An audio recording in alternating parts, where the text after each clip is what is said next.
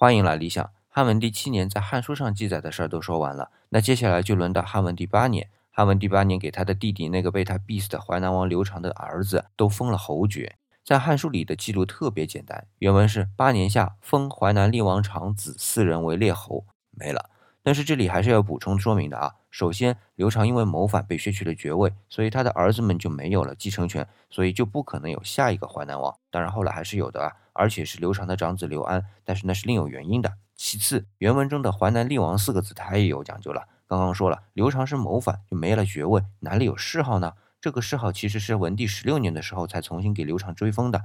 当然，站在班固的角度，西汉的事儿都是过去式。刘长最后也是最终定格在淮南厉王的身份上，但是在他记载的文帝八年，刘长理论上只是庶人一枚，啥都没有。但是这个时候把八年后的谥号给安上，是不是可以显得汉文帝特别仁厚？这可能就是班固有意让人产生的误解吧。